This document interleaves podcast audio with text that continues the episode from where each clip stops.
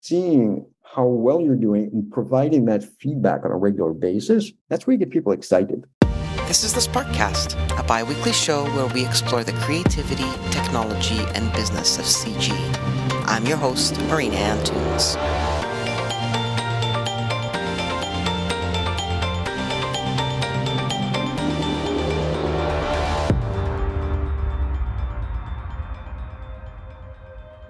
Has always come easily to Alain Chesnais, something he partially attributes to genes. That ease has lent itself well to his career, helping him navigate studies in math and science and eventually computing. Working with groundbreaking computer scientist Henri Gouraud greatly impacted the trajectory of Alain's career, in part by introducing him to computer graphics. Alain has devoted his career to innovation and research, and some of his achievements include the development of Maya, a tool that is now widely used in the CG industry, as well as the development of TrendSpottr, a predictive analytics tool for social media. In this conversation with Alain, he shares insight into his career, including his work with SIGGRAPH and how he played an instrumental role in the launch of SIGGRAPH Asia.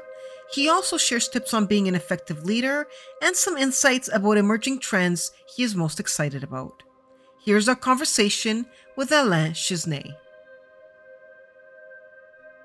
I wanted to start by asking you a little bit about your young years as a youth in France. What were you into as a kid? Oh, okay, so basically, I didn't grow up in France. I grew up in the United States. In New York, right? Right, which is why I don't have your typical French accent. So, my family moved to New York when I was two years old. So, I learned both French and English at the same time, which makes me perfectly bilingual. And it was really interesting to go and be able to do that. And it's been very funny throughout my career, where to give you an idea, is when I did my graduate studies, I did some uh, research work at the University of Newcastle. And I had arranged to fly out to Newcastle. They had a brand spanking new IBM 370 that had just been delivered, and nobody was on it. So I figured, great, I have these massive calculations that I can't find a computer powerful enough to run my calculations in my university. But you, yeah, the University of Newcastle just had this new computer, and the students wouldn't arrive till October. So I flew out in the month of June to spend the summer there on their new computer putting it through its paces with the uh, massive calculations I needed to do. I had arranged everything through email. Okay. I had never actually spoken to anybody at the university. And somebody was supposed to pick me up at the airport. And I get off the plane and I see somebody who looks like your stereotypical British professor, you know, complete with the worn tweed jacket and everything. And it was just great. Look, that must be the person. So I walked up to him and go like, okay, um, are you from the university? And he goes, yes, and continues looking. And I go, okay, are you here to pick somebody up? And he goes, well, yes, I am. And continues looking. And so I told him, I go, I think I may be the person you're looking for. He goes, no, I'm looking for a Frenchman. so where this accent just basically yeah, they saw the French name coming from the University of Paris. And so obviously I had to have a French accent, and that just completely blew everything away. So I was going to ask because I did notice that you had studied at the international school, the United Nations International School in New York. And I wasn't quite sure how that had come into your life. So, again, you know, I grew up in New York, went to public school until my mother got hired by the United Nations International School as a math teacher because she trained as a math teacher and then actually worked in the cultural services at the French embassy for the beginning of her career in uh, New York, and then got hired by the United Nations International School. Of course, her, her degree is in math. So it was sort of interesting working at the cultural services in the French embassy in New York and not using her scientific background at all. So she was very happy to get into the United Nations school. And one of the perks we got as children of the faculty was that we got to go there. So it was an amazing school. with your mother being a mathematician, was math something you were always into? Math is something I've always been good at. It's, you know, I think there's something to heredity there because I, you know, when I look at math, math has always seemed obvious to me. It just made sense. And there was a period in my life. So in sixth grade, I missed a good part of the school year because I got very sick. I contracted a disease called encephalitis, which basically had me paralyzed for several months. So I couldn't go to school and missed out a lot of the school year. And what had happened that year was my teacher was a new grad. She had just graduated, very young, totally driven teacher. And I got back to school. So I missed everything from, you know, the beginning of the year through roughly the month of February is when I got back into school. Okay. And I was so far behind everybody else. And you know, as an 11 year old, I was panic stricken at the idea that I might be left back because I missed so much of the school year.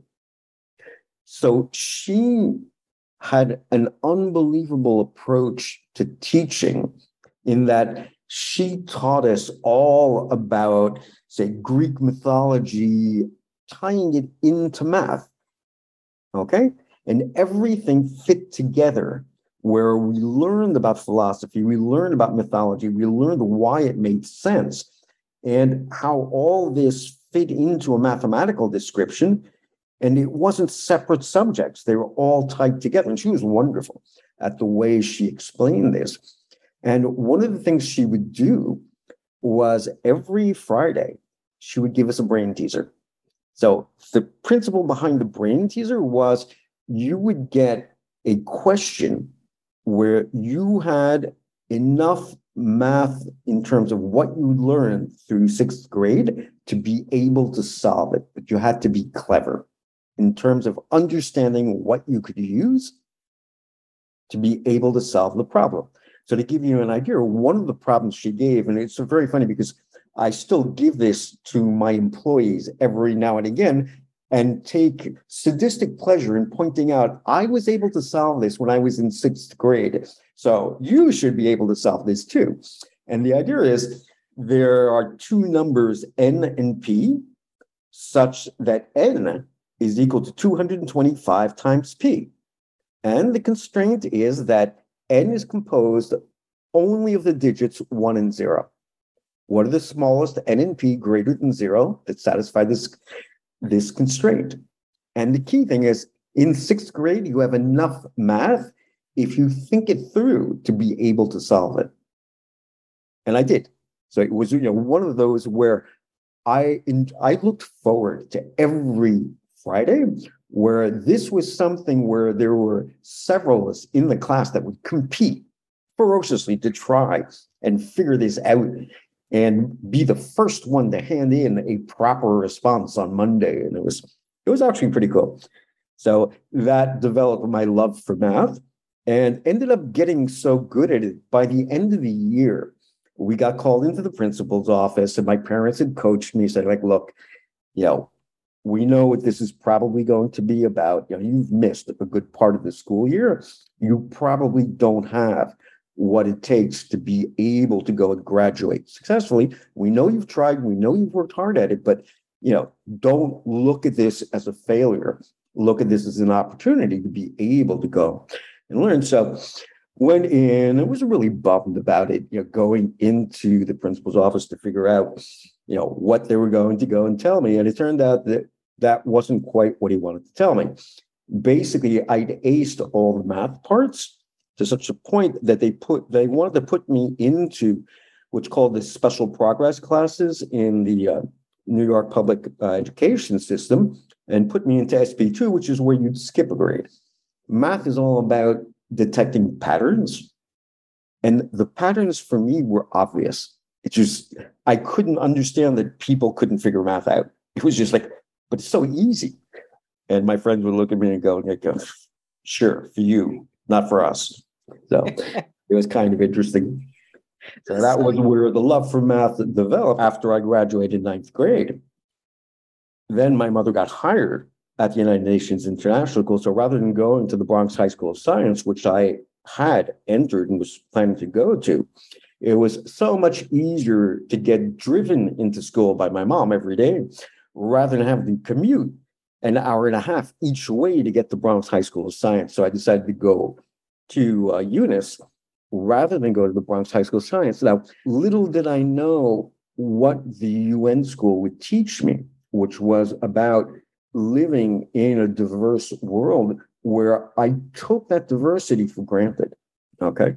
And that was something that's served me throughout my career because one of the things you learn is to never take your own, uh, say, biases for granted. You understand that you have your own, that everybody has them, and that you need to go and be open to different ways of looking at how problems get solved and what you need to do. And for everybody who went to UNIS, so United Nations International School, this was just such a normal part of life that all of us, and it was very funny because you know we're still, all of my high school friends are still some of my best friends today. Okay, we built up such tight bonds because people coming from all over the world, then once we graduated high school, we spread out all over the world to go to different universities all over the place. And we all suffered through the same thing was to realize like, oh my God, other people are so biased. We have no idea. We had no idea that the world was like this. So it was a bit of a culture shock getting to university and realizing that we had lived in a cocoon where we didn't realize how good it was until we left it. Clearly, you knew you were good at this thing and you knew you loved math. In your mind, what did you want to do with this passion for math? So basically, I so I liked actually it wasn't just math. Okay, I liked drawing. So graphics was a natural for me. So I had decided when I graduated high school that I would become an architect because I could use my creative skills in terms of drawing and my mathematical skills to be able to go and create. And then I discovered research in, in college and realized like, forget this architecture thing. I want to do research. So it was really interesting because there I had some great professors in college who pushed me harder than I had ever been pushed before and encouraged me to take on things that were much more difficult than what I would have normally tried. And why? Because they identified that I was good at it and able to solve problems because I could intuit the actual mathematical structure of complex behaviors. And f- for me, I mean, it was literally obvious. It was, I, I had a hard time explaining to people how I could solve these things. It was just, I just see the answer. It's just, this is how it's all built up. And what was interesting, I mean, I did this all the way through college. I mean, to the point where when I got to doing my graduate degree and was preparing my doctorate, I was a fairly cocky young student at the time. So when my thesis advisor asked me, you know, what I wanted to do, and I said, "What's the hardest problem you got?" He's going, "Do you really want to take it on?" And I said, "Yeah, I want to. Yeah, this is. I want to feel challenged." I want something that I can stick my teeth into and that isn't going to be just a humdrum, obvious thing to do. I said, okay, there's an open problem in computer performance evaluation that nobody's been able to solve in the past 30 years. Do you want that one? I said, yeah, I'll take that. And regretted it for the first two years of my uh, graduate studies because I very quickly understood why it had been an open problem for 30 years. It was it was one of the hardest things I had ever tried. And everything I tried failed. Every approach. And it was a really humbling experience to go through this where you know what I was trying to do was to try and model the behavior of distributed databases in the presence of locking now, yeah, I'll try to keep this at a level where, yeah, I'm not going too far in the weeds, but basically all the mathematical models we use to do uh, performance evaluation always assume that the processes that you're looking at are mutually independent, that you can model them independently of what's happening elsewhere. The problem with locking is that each process is selectively locking the assets that it needs to have, and any other uh, process coming in trying to access those items will have a probability of not finding it depending on whether you've locked it. So it was tightly coupled. It failed all the assumptions that we made in every previous model. So I couldn't use any of the existing mathematical models, though I tried, but all of them failed. And it was to the point where I ended up eliminating every approach that I could think of until there was only one left that every mathematical treatise told you could not work. But I figured, the hell with it. I should just try it anyway. That's the worst that can happen is that it won't work either. And the funny part was that it did, and I didn't know why. That was one of the most interesting parts where my first papers in this domain said, I have results. They're too good to be true, and I don't understand why, but they work. It was really, really interesting because when I gave the presentations, I would go to scientific conferences and show my results. And typically, what would happen is you'd have one of the key scholars in the field would raise their hand at the end and go, Well, Mr. Chesnais, that's a really interesting approach let me ask you a few questions. And you go, okay, this is going, to be bad because I don't have the answers. So what, you know, typically, you know, what I would get was, okay, you showed us the results comparing your approach to a simulation and you're always within the confidence intervals. So this is too good to be true. And what they typically do is say, I assume that these are your best results would you kindly show us what your worst results look like? And what they didn't know was that what I had published were actually my worst results. So it was really interesting to say, okay, the reason I'm presenting this and the reason this paper got accepted was because these are my worst results. We're always within confidence intervals, which means that there's something happening mathematically that I don't understand. This is working when it shouldn't and there's got to be an explanation. You come from a place where you were always succeeding oh. and never failing to a place where you're failing all the time, but you pick yourself up, you pick yourself up every time and keep going. Right. No, one of the things that's really interesting is when we say it's a failure, it's it's not a failure. What it is is you're eliminating one possible solution and saying, okay, this approach doesn't work. So once you've eliminated everything, the only thing that's left is what the solution has to be, which is the approach I ended up taking, which, okay, this other approach is described in all the textbooks. It's something you should never use because it never works. And I eliminated everything else. So there was nothing else I could try. So she, why don't I just try it? And oh, this works. It shouldn't. Like, why the heck is this happening? So it was a really, really interesting, you know, epiphany for me to go and say, okay, there must be some mathematical reason for this that I haven't yet identified. And once we understood what it was, it was actually pretty interesting because it opened up a whole new class of problems that this approach could solve. So we were able to identify what were the necessary conditions to be able to apply this technique that in the general case doesn't work but when you had sufficient preconditions, was guaranteed to work. So it was really, really interesting because it was one of those where, you know, until I found it, I was getting to the point where I'm going like, you know what, you shouldn't have been so cocky. Maybe you should have chosen something a little less challenging and guaranteed that you'd actually get results you, you clearly worked on this project for, I'm assuming, a number of years from the sounds of it. Research seemed to be something that you're very passionate about. I'd like to know a little bit more about how you got pulled away from research and into the tech and development side of things. Right. So basically, what happened is I got hired after, you know, a little bit after that. So I first worked at CNRS, which is the French National Scientific Research Center. So it's a public research body. Okay. So think of it as what NFS would be in the States if it actually did research rather than just fund it. So here, you know, here in France, there is a body that's funded by the French government to do public research. And that's what I got hired to do.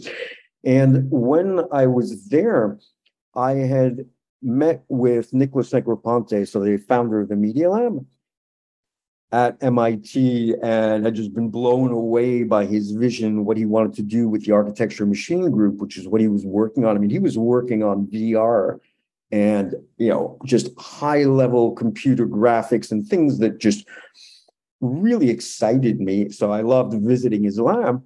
And he got hired to open up a research center in paris when the socialist government came to power under Mitterrand. So when President Mitterrand got uh, got elected, one of his first acts was to fund a research center to do research in computer science for the good of mankind. So Nick reached out to me and asked me whether I might go and work for him. And I had tried so hard to get into CNRS. I'm going like, you know, Nick, I really like you a lot, but I'm not leaving CNRS. He's going, okay. What if I threw in a VAX 780 as your personal computer? Now, VAX 780, just to go and set the, you know, what this was at the time, was considered to be like the top notch computer that every researcher wanted. And typically you would share it with about 10 other researchers. And he was offering to give me one as my personal computer if I came to his lab. So I said yes. So it was, you know, really interesting. I was easily bought. So ended up going there and worked on some amazing projects. So one of the first projects that I worked on there was working with a researcher called Harold Goldberger, who's doing amazing research in terms of building up diagnostic aid systems for sub-Saharan Africa. So the problem in sub-Saharan Africa is that yes, you train doctors, but they don't want to work in the bush they want to work in the big cities and get paid the big bucks. And you know, not surprised. It's it's a long and strenuous task to get your degree as a you know as a medical doctor. So there was a problem out where doctors were needed the most, which is where they weren't. So the approach was, and this is, you know, thinking we started working on this in 1981 we were looking at building a portable computing system with AI built into it that could do diagnostics at the level of what a trained medical practitioner could do. So, not quite what a medical doctor could do, but what a trained nurse could do. Okay. So, basically, ask all the right questions and be able to go and diagnose what the most likely cause was. And we worked with Doctors Without Borders to go and build up the scientific foundation of it. And it was an amazing product. So we the you know the project was successful in that it actually solved the problem. What we ended up finding though was that computers were so expensive at the time. The computers that we built this on were, I mean, had something like 64K of memory. Okay, that's what it was. That's what we were working with. Small LCD display. Okay, that was it. You know, battery power, and we had to go and recharge them out in the field where batteries weren't necessarily readily available, or, nor was stabilized current available. So there were some key issues, but the major problem with what we built, though it worked, the price of one of these computers was about half the price of a Jeep. And any developing country would rather buy a Jeep than two of these computers because it was more versatile. You could do so much more with it. So, though we were a technical success, we were a total failure in terms of adoption of the system. The system worked, but nobody wanted to pay for it because it was too expensive. Today, I can build that same thing for under $10. And so that was a harsh reality to have to learn that it wasn't good enough to just solve the technology part. We actually had to solve the business part to be viable. So, since this was a political system that had been set up by the socialists, when the socialists lost power in 1987, the first thing the right wing did was to cancel our funding. So at that point, I decided, okay, do I go back to CNRS and continue writing grant proposals and doing public research? And I decided, you know what? I don't like writing grant proposals. I'd rather just do the research. And the way I can do the research better is to start up my own company. So, literally, the same year, my wife and I decided that we would have a kid. So, we had our first son and we started up our company to do ray tracing software that was the first in Europe to go through. And it was a pretty interesting ride. So, 1986, we built that up, and that's how I moved over to industry rather than doing public research. And I've never gone back. Can we talk a little about Alias and and your involvement there? How did you come on board? Because I know you went on board in 93 and you guys worked on some really interesting projects that some people might not be aware of that they're using every day. Right. So TDI, which was so there were three major companies that started out in the very early 80s doing computer graphics. I had started up my own company in 86 I ended up selling my company to a much bigger company called Advent in 90, 1991. And having gone through the whole process of the acquisition of the transfer of knowledge and moving everything over, I was much richer, but looking for something else to do. And it turned out that the CEO of TDI was a researcher that I had actually done an internship with at Thomson very early on in my graduate studies. So I knew him well.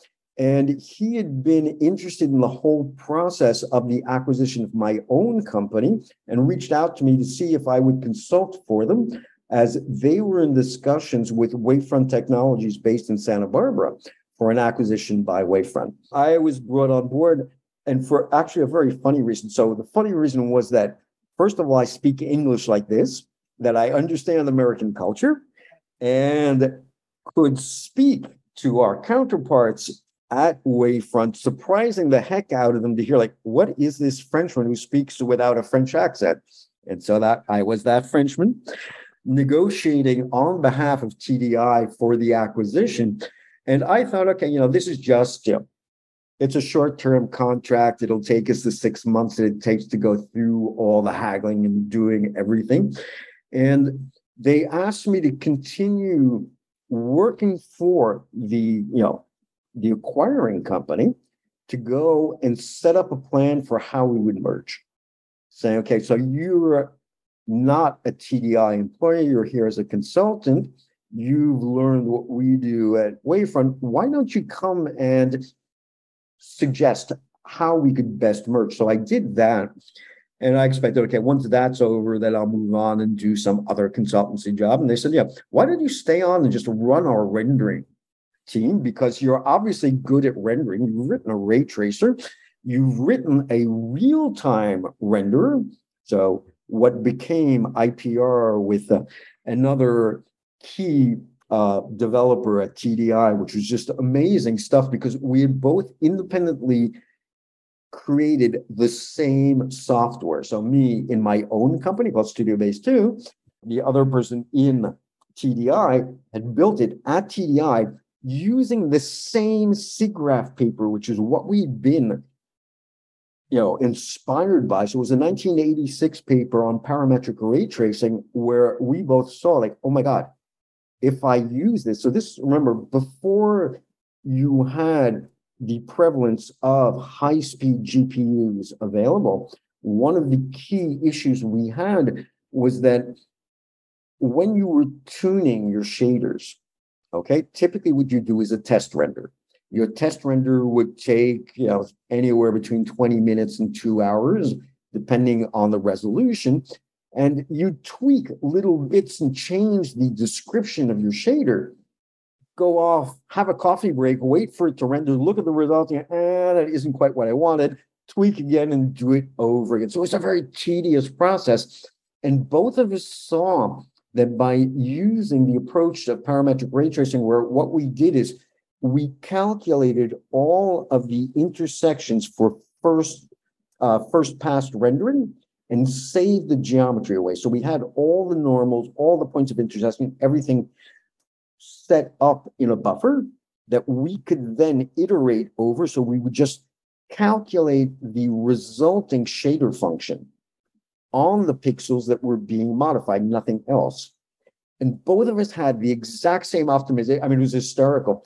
When, you know, we, you know, when I actually joined TDI full time and saw what my colleague had built, you know, that's exactly my code. I did the exact same thing. And we were, you know, there was a couple of optimizations that he had found that I hadn't found, and others that I had found that he hadn't found. So we then merged them together, and that became one of the best selling products that TDI had, which was IPR. So the interactive photorealistic render.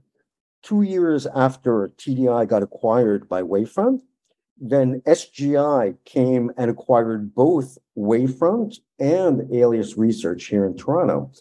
And the interesting thing about that is what had happened is there was a new upstart company from Montreal. Okay, so the key computer graphics companies at the time were based in Canada because the Canadian government had funded research in universities into computer graphics as a strategic initiative to go and build up the Canadian economy. And that paid off big time. Okay, if you look, be it Softimage, Alias Research, okay, Vertigo, uh, effects—all of these companies are companies that evolved from that original funding in the university systems up here 40 years ago. And it made such a difference in terms of what we did. So the folks at Softimage started up about five years after Alias, Wavefront, and TDI started up. And the advantage that they had is that Silicon Graphics was well established at the time, and OpenGL was really good. So they were able to profit from it much more than any of the original packages had been, because we didn't have OpenGL when we first started. So basically, Softimage ate our lunch, was you know, basically what's happening. And Microsoft had just bought Softimage. So there was a panic at Silicon Graphics going like, oh my God, everybody's going to move to follow Softimage to Windows. We need to do something. So they acquired Alias and Wavefront and TDI since we had all merged, plus parts of Vertigo that we all, you know, also acquired, plus other companies that we had acquired along the way, and gave us a new project when the key thing about the project was it was time to rewrite our code because our code was already two year, uh, 10 years old, and it was spaghetti code. It was much more effective to go and step back and say, okay, if I was designing a new system from scratch I now understand better what the real problems are, and I can architect it much better than I could have five years ago. So that was the key uh, genesis behind, um, you know, Maya. Maya was designed to display Softimage. That was what we were doing. So what was fun was we released Maya 1 in February of 1998, and then we headed down to SIGGRAPH in the summer and there was a lot of anticipation about whether we might decide to make an effort to port to Windows. Nobody knew that the port was ready by the time we got the SIGGRAPH. Okay. It had been kept so secret. We only told the rest of the engineering team like two weeks before SIGGRAPH. Said, by the way, you're all getting Windows devices on your desktops because we now support Windows. what? But we didn't write any Windows code. So you didn't. We have five guys in Seattle who are absolutely br- you know, brilliant Windows engineers who did the port, and it works. So that was a lot of fun because the announcement was, you know, we hear you, and by the way, it's shipping today. It was like, total silence. You could hear the jaws hitting the ground. It was the most fun I've ever had in my career. That's a rock star, total rock star moment on stage at Singer. Oh, it was great. Sure. and for those that might not like grasp just like the enormity of this like 1998 is still a time where we're nascent in the whole cg industry and you yeah. were working on you know graphics and computer graphics even like for 10 years even before that what were those tools being used for who was using these tools that you were creating well basically hollywood was the biggest consumer of what we were doing so basically this was the boom of special effects the movies jurassic park all the rest where all of a sudden you realize that for uh, you know, tens of millions of dollars, you could make a movie with artificial dinosaurs that people thought were real. Okay. And that people would pay big bucks to go to see these movies. So all of a sudden, there was this whole movement to say, okay, we need software to go and be able to go and produce these images at scale for a full length feature movie. And to think, you know, the frame rate for a you know a feature film is know, was at the time 24 frames per second. So for every second of animation, knowing that a typical movie is about two hours, so think of the number of frames you have to calculate and fully render. This was an enormous undertaking. And what was happening was that people invest, the companies who were doing this in, you know, based in Hollywood, you know, the ILMs of the world were investing in Silicon Graphics as the best computer that you could do graphics on because it had a real-time component that PCs couldn't match at the time. Now, the key reason we ported to Windows was because I'd done a basically a study where I was looking to see how quickly do we grow in terms of capacity, in terms of Unix workstations, which are what the Silicon Graphics machines were. And if you're familiar with Moore's law, it basically says that the computing power of your, you know, your machine will double every 18 months for the same price. Okay. Now that was the law that uh, you know Unix workstations. So these dedicated Unix workstations that everybody was using for feature length movies were following. What people hadn't noticed was that there was a different dynamic happening in the Windows world. Now, what was happening there was that people were discovering that you could play video games. And this was, again, so you think late 90s, this is where the boom of the video game market started before we, you know, we were just getting the first game engines that you could actually use. But PC gaming was what interested me the most because I saw how we could apply it to you know to what we were doing with Maya. And the key thing that I was measuring there was that because you could swap out the graphics board on a PC without changing anything else, and you would immediately get the benefit of the new graphics board, we were seeing doubling in speed every six to eight months rather than every 18 months, which is what we're seeing in the Unix world. Because in the Unix world, what we were all doing was soldering the graphics subsystem to the motherboard. So you couldn't just swap out the graphics. You had to buy a whole new machine. And an SGI, a top of the line SGI machine, was several hundred thousand dollars a piece. So you wouldn't. Okay. So for me, it was clear. And you know, what I did was to go to my executive team and say, here's what I'm projecting within two years, every single company doing high-end computer graphics will switch to Windows because that's the only cost-effective way of doing it. And if we want to survive as a software provider, we have to port to Windows. And I wanted to do that while we were building the IRIX version. So asked for a budget to be able to hire the best Windows engineers I could find in Seattle, because that's where I could find them. And do this in secret because our principal competitor was a Microsoft. So we couldn't let Microsoft in on what we were doing. So what we'd done is we'd bought a company called Applied Geometry that was specialized in NURBS libraries. Okay, so these are mathematical representations of curved surfaces, and they were based in Seattle. So the official story was that since my degree was in math and you needed to have a high level of math to understand the, the whole NURBS stuff, that I was put in charge of applied geometry and was flying out to Seattle like literally every two weeks to be able to keep tabs on the secret team that we had there that was actually doing the Windows port and telling Microsoft that we had decided to go and port our NURBS library to Windows, which is why we needed support in terms of the graphics libraries. And all of this was true. We were betting the shop on the success of Maya. And we didn't know at the time whether we would be successful. You always have a an eye on the future and what's upcoming. And that's also true. Like I was very, very surprised when I saw that you also co-founded TrendSpottr.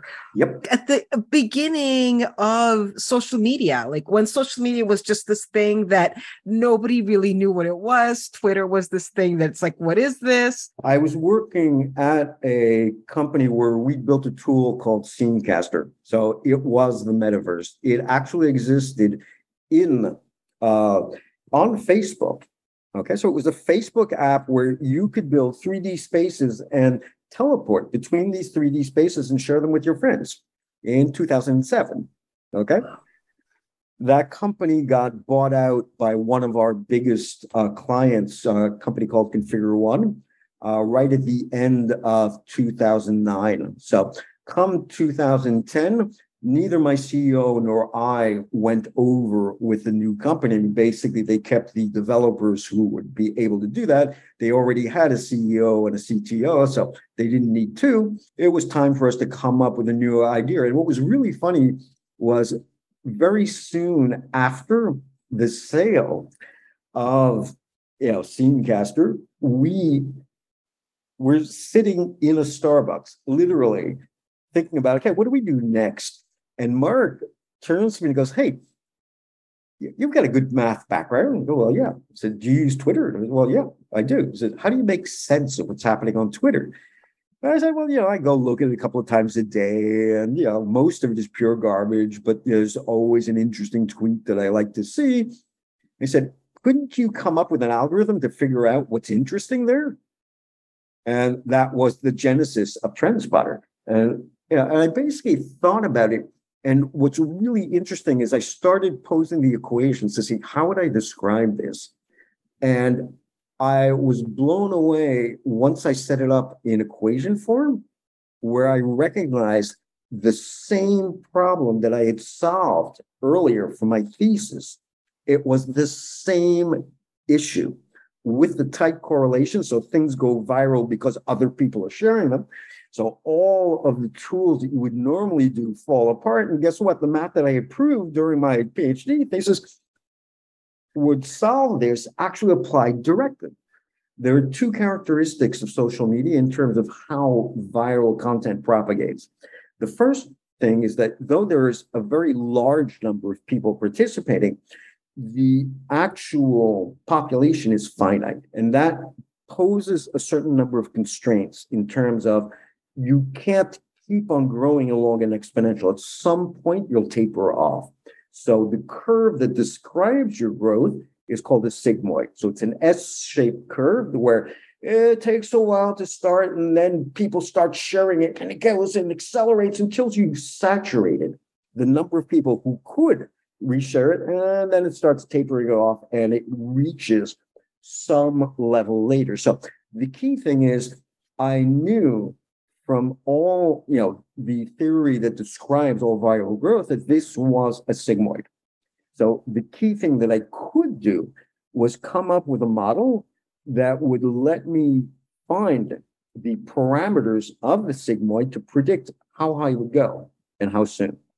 So the key problem became to go and see how can I tell whether something is likely to go viral based on the initial growth curve and only do the curve fitting if I'm already pretty damn sure that it will go viral. Okay. So that was, I'm simplifying, but that was the essential approach. In terms of what we did. So built out the math, and you know, the good news was that AWS or Amazon Web Services existed. So I could build out the system to do this with as many computers as I needed. And then iterated on that. I mean, there was a lot of work in terms of tuning the algorithm so I could do them in real time. And then got it to the point where I could predict within 15 minutes of first post whether or not a given URL would go viral and how big that virality would be. And the key market that we looked at was advertisers. So it was basically to give advertisers an edge in terms of what they were bidding for ad placement. So if you saw that a given New York Times article was going to go massively viral and would get, you know, would get, say, 10 million eyeballs within six hours, it was in your best interest to go and up the bids on that because your return on investment would be huge. That was the whole story behind TrendSpottr. So that's amazing. So, do I have you to thank for like viral hashtags? One of the key services we gave people. So, to give you an idea, what was really funny was that we had all the major publishers were using TrendSpottr, okay, to go and track how well they were doing and to be able to reinforce the virality of their content. So, say, you know, we had publications like the New York Times, the Washington Post, the Wall Street Journal were all clients of ours. Okay. And they weren't using it to go and buy ad space. They were using it to sell ad space because now they could use this to go and say, we predict that this article will go to 10 million views within 24 hours. All you have to do is just pay up here and you can ride that wave. So that was a really, really interesting approach to go and see that we could help the advertisers and the publishers to get ads and more, you know, and get higher bids on their ads because there was a higher confidence as to how big that wave would be. So it was really, really interesting to go and do that. And today, you're still selling ads. I'm still selling ads, but now I'm at, you know, moved over to Amazon where I'm working on audio visual ads where we're doing the metrics and using the same math that I had at TrendSpottr and, you know, for my doctoral thesis to be able to help advertisers bid more effectively. It's basically help you understand how all of this content that we're doing. I mean, one of the key things that people may not know about Amazon, so this is what we published in our latest earnings uh, reports, is that we're currently the third largest ad placement service in the world behind Google and Facebook. Okay. It's a $30 billion business for us. It's huge in terms of what's happening, and we're doing it at Amazon scale. The key thing is now I'm within Amazon, so I can use our internal services to scale this at the level I need to to be able to provide all of these tools to allow people who want to advertise with us to have better confidence in what they're investing in and get a sense of what their return on investment is. Okay. You know, basically, we're looking at things like predicting if you place an ad now on this, you know, this property that is an Amazon property, this is what you can expect to get in terms of sales as a result. So the ROI calculation becomes much easier because we're giving you the predictive tools. And again, they're similar to the tools that we built out TrendSpottr. They're looking at different things because we're actually selling that ad space to our clients, but it's the same math. Math. You gotta oh, love it. Oh yeah. One of the other aspects of your your life and your career that we haven't touched on yet and that I wanted to talk about is SIGGRAPH because yep. it has been a really key part of your life and your career. When did you first find out about SIGGRAPH and when did you first become involved? Okay, so basically I encountered the chair of the Paris SIGGRAPH chapter when I was living in Paris and you know, working so this is when I had my first startup. And this was actually, actually, no, I met him before I actually started up my company because I met him in 85. Okay. So I became a member of the Paris chapter, meeting up with people who like me. So what I was doing at the time when I was working for Negroponte, I was building a ray tracer on my spare time. So this was I was working with a group of uh, teachers, you know, professors at a local art school who had a ray tracer that was written in Fortran and was slow. And I looked at it, and since they were using my VAX at night and using up all the available CPU cycles, I got a little bit upset with the students because I couldn't get my research done. So went to go and see. So Gouraud, so the guy behind Gouraud Shading, okay, had the office next to mine in this research center. And he was the one who introduced me to these, you know, professors and their students, and they were doing amazing stuff, but they had a really slow ray tracer. I allowed them on my VAX. They were using that VAX, you know, basically they would start up like at 5 p.m., stay all night long, use every available CPU cycle. And then I would get my VAX back in the morning to do my research and realized that the batch jobs that I was running at the time couldn't complete anymore because the kids were using up everything. I had nothing left. So I got a little bit upset at that. And again, I was a young grad at the time. So had left university uh, like literally just a couple of years earlier and still remembered what it was like to go and steal cycles on other people's computers because that was the only way I could get my job done. And so went to CLA and said, like, oh, you know, I've got a problem with your students. I'm going to have to kick them off. I can't get my research done. And remember that at the time, most of my research was focused on performance optimization and modeling and understanding how computers work. So Anya said, look, look, yeah, you graduated fairly recently. Like, take pity on these kids. They don't have access to the computing resources that you got. There's got to be some middle ground where you can do your research and they can do their computer graphics. And, you know, sure, I was soft hearted. So I said, yes, said, sure. Okay, let me look at this and see. And then what I realized was that their ray tracer wasn't fully optimized and that I could do a better job if I rewrote their ray tracer in C and optimized the heck out of it. So that's what I did. Basically, rewrote it got a 20 fold increase in speed, reduced the memory footprint completely, and really optimized it. And that's how I got hooked on graphics. It turned out that I'd never done graphics before, but now every time I do a test, rather than resulting in a big spreadsheet with lots of numbers, which is what all my research before then had been, I had a pretty picture. And that was fun. So turns out that ended up uh, getting into a relationship with one of the students who was actually doing this. We ended up getting married. And so there was just a lot of things that happened at the same time. And I was pretty proud of the ray tracer that I built and what we were able to do with it and started making movies at night after hours. So after my official research, I continued working. This is when I was much younger and didn't need to sleep all that much. So this was a time where I reached out to the graphics community, and that's where I met Bernie Dresner, who was an amazing person in terms of introduced me to key people at SIGGRAPH and got me involved. And Bernie asked me, like, hey, you know, we need somebody to help us stuff envelopes as part of our marketing pitch for the SIGGRAPH chapter. Would you mind giving us a hand? I said, yes. And that's when I started volunteering. That was 1985. So way before I actually started up my own company and doing all of this, and I haven't stopped volunteering since. Right now, I serve on the diversity and you know equity and inclusion board, and I'm having a lot of fun doing that.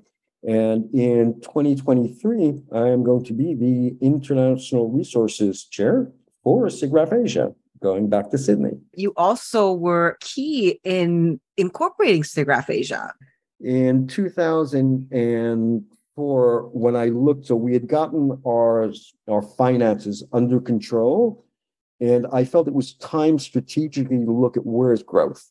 And what i was seeing is that there was so much activity happening on the pacific rim and specifically in you know asia including you know australia and new zealand where so many interesting things were happening that I felt that there was a strategic opportunity to grow in Asia.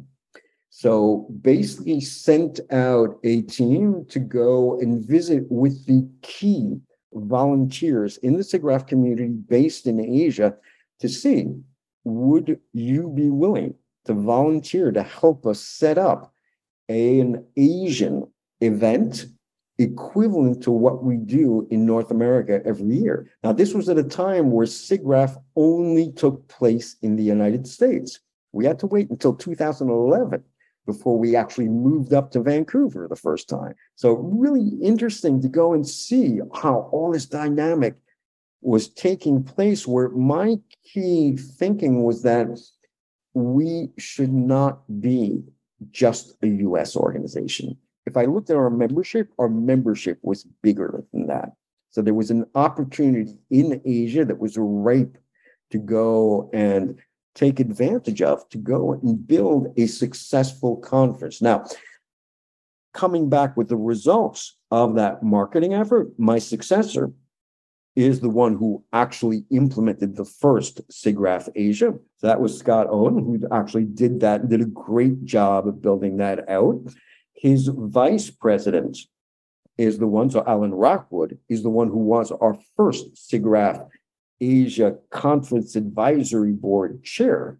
But I was very much active within that and volunteered, ended up becoming the you know, the the ACM SIGGRAPH Executive Committee uh, liaison to the SIGGRAPH Asia Conference Advisor Group uh, later on and pushing the growth of SIGGRAPH Asia to become our fourth largest conference at ACM. So it's been a great success. I've been very happy to see how we've been doing that. And it's been a lot of fun also learning to deal with the different cultures where it was again using everything I learned at UNIS early on to be able to deal with the different cultures and not assume that every you know every country runs the way the US works. I learned that one early enough on in my career. It's clear to see the way that your career has spread over the years, how you're always looking for that other thing. You're not satisfied with what's just in front of you and what everyone else is looking at. Being that noisy Frenchman living up here in Canada who would always point out that no, we're not all Americans, thank you. And what was really interesting to me was when I got elected ACM president, it was the first time where there was only one member of the executive committee, the ACM executive committee, only one member actually lived in the States. Everybody else was from elsewhere. And I was the closest one not living in the States, living up here in Toronto, which is a stone's throw away. But everybody else was in Asia and Europe. And that was just a measure of how much had changed at ACM through being, you know, doggedly persistent and continuing to go and do things. So one of the key things I did when I became ACM president was to reach out to go to the CCF, so the Chinese Computing Federation. There was a huge uptick in terms of quality research papers coming from mainland China at that point. And we didn't have enough key volunteers within ACM from China.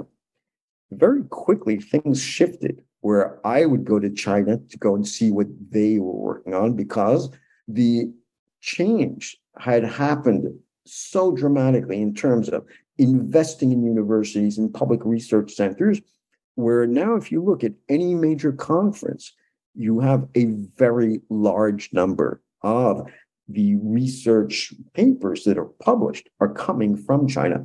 And I wanted us to recognize that, make it easier for Chinese nationals to be members of ACM. So what we did is we gave them a discounted rate. Any CCF member would automatically become an ACM member and would get all of our content electronically.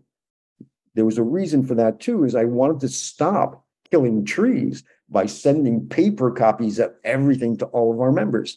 So, you know, we are computer scientists, so we should know how to use the web. We should be able to figure this out. What keeps you involved in SIGGRAPH? Like for you, what do you get out of it that has kept you a, a volunteer for 37 years? You know, the key place that I invest in the most is the students. So what I do every year, it's I walk around SIGGRAPH with a Lego avatar of myself. And there's a fun story behind that as to how that came to be. But that came from helping a graduate student at USC with her thesis. So she had reached out to me to go and explain what she was doing and wanted me to go and review her thesis proposal. And I got very interested in what she was doing.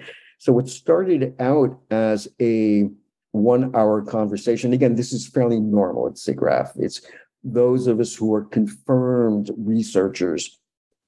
You always help out a student who asks for help. It's just normal. This is part of what volunteering is all about.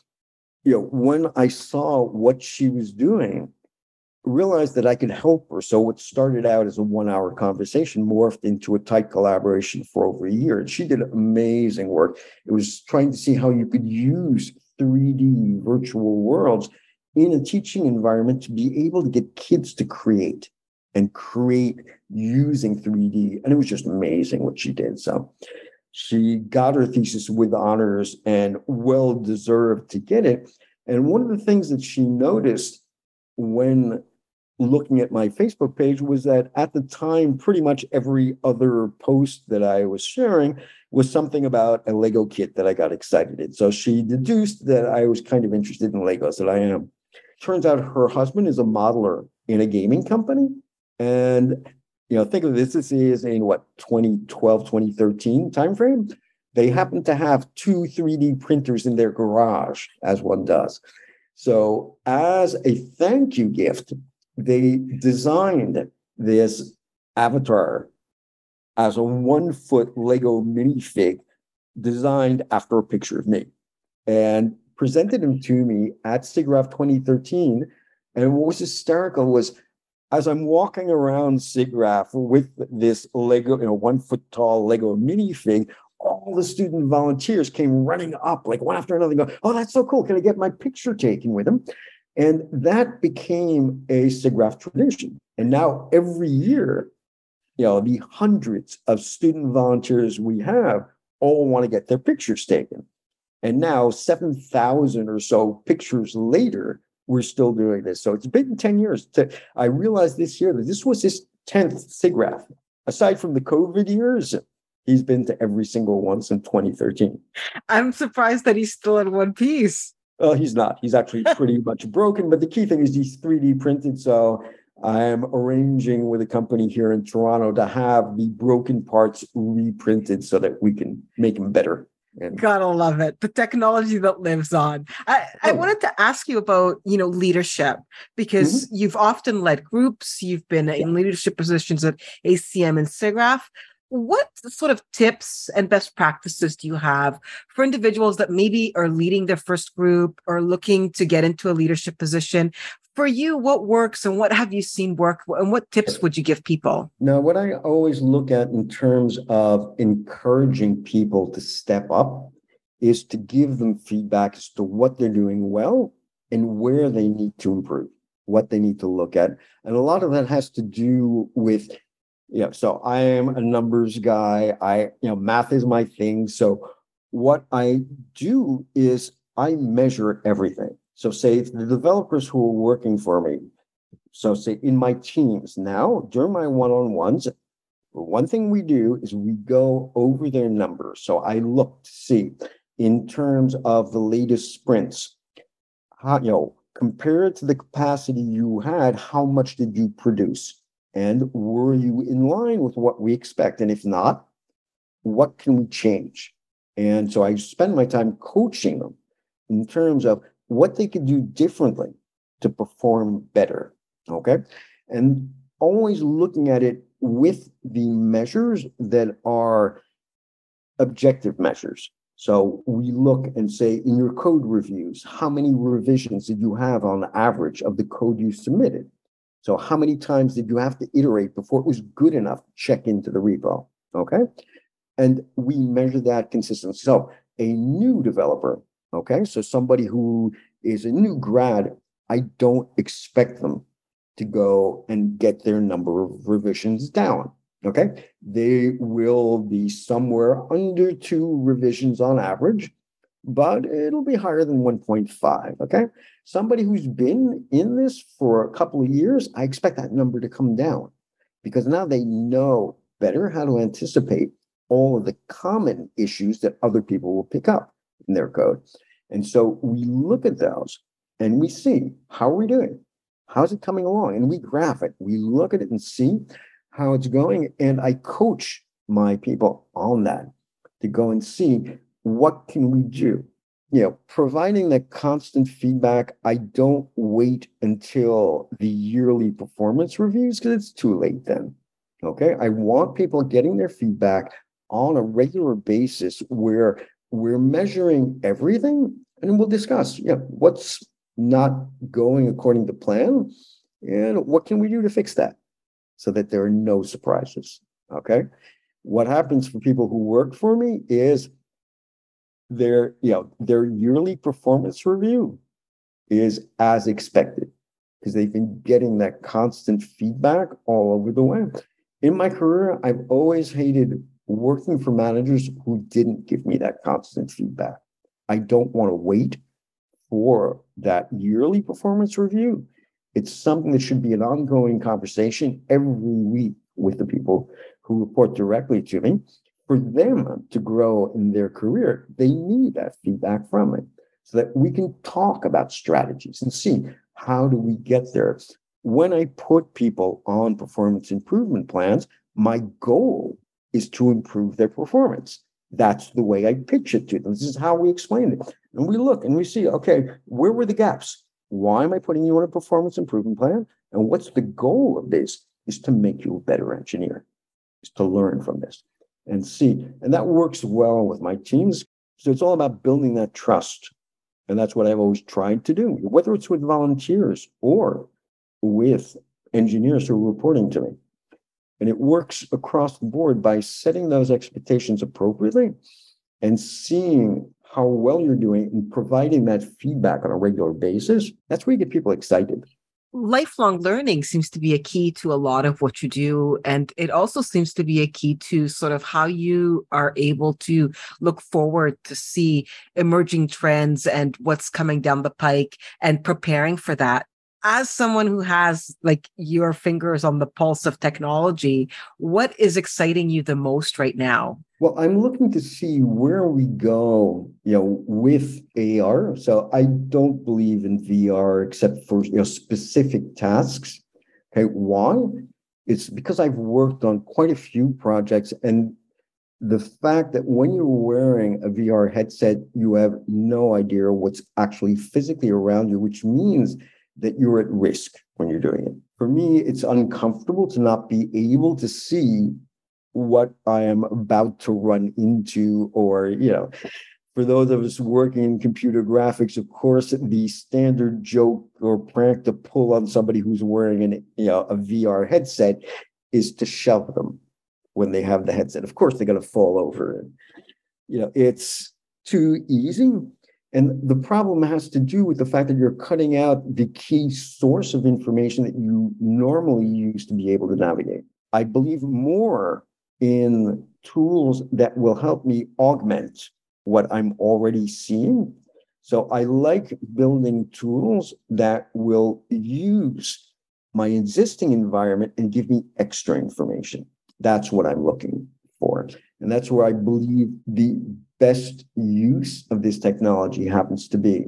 Okay. I can see in certain entertainment venues where it's a lot of fun to go and play video games with a headset on. I get it. But the problem is, if you're wearing a headset, it gets tiring very, very quickly. So the user experience isn't that good.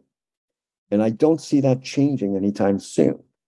What I do see is, you know, upcoming AR, whether it's glasses or fish tank AR, where I'm using my cell phone to get extra information about the environment that I'm in. That's where I see the biggest possible growth. That's where I think things will go. So we're, you know, I'm looking at various ways where we could use 3D graphics more effectively today by using AI, machine learning tools to be able to identify what my cell phone is seeing right now. Okay. And I would see lots of applications where you're using this to navigate in the real world with the fact that you're connected to a much larger database of information where you get information directly about what surrounds you. Okay. Those are the things that excite me the most, and where I think we'll see many new innovations based on the fact that we now have the ability to run neural networks in real time on a mobile device without killing your battery. So those are the things that I'm getting very excited about. I wanted to finish by asking you about young people that are interested in computer graphics or mm-hmm. even, mm-hmm. you know, AI, machine learning, or even research. What would be some advice that you would have well, the key thing is to not assume that you don't know enough to be able to do it yourself. One of the things that I was doing when my kids were a little bit younger was to teach people how to do 3D graphics in JavaScript. Why? Because JavaScript exists in every browser. Everybody's avail- you know, is able to go and use it. And with libraries like three.js or Babylon.js, right now, any kid in high school has the math necessary to be able to go and start building 3D games in browser today. The power is there. And it's really interesting because I saw this. I had one of my sons, my eldest son, went, oh, you know, went and decided to do a career move. So he was working in the insurance business and was bored, stiff doing that and really wanted to do something in 3D graphics. So went to one of the training sessions where you do a four month project where you build something from scratch. And what he ended up doing was building a, you know, basically a tank game in JavaScript, in browser, that people could use directly, built on Babylon directly. And what was amazing was he gave his demo at the end of this four month session and immediately got hired to go and do this. And the key thing is, he wasn't afraid to try this. Now, the other people on his team were also excited about the fact that we were building a game and that they'd been successful at actually building a fairly compelling game. I was very much impressed at what he did. And the idea was he wasn't afraid to try. So that's what I would suggest to people try it out. The tools, you don't need to have a $100,000 silicon graphics machine to be able to do computer graphics today. You can do it on any computer. Any computer you're using, any Mac, any PC, it doesn't matter. Go try it. Build yourself a challenge. Say, I'm going to build a game and try it and see. And it's easier than people think. And that was our conversation with Alain Chesnais. You can find out more about Alain's work at his website, alainchesnais.com. The Sparkcast is a production of the Spark Computer Graphics Society. Opening and closing credits by Michael Edlund. Editing and additional production support by Joshua Peterman. For more about Spark CG and our upcoming events, visit sparkcg.org.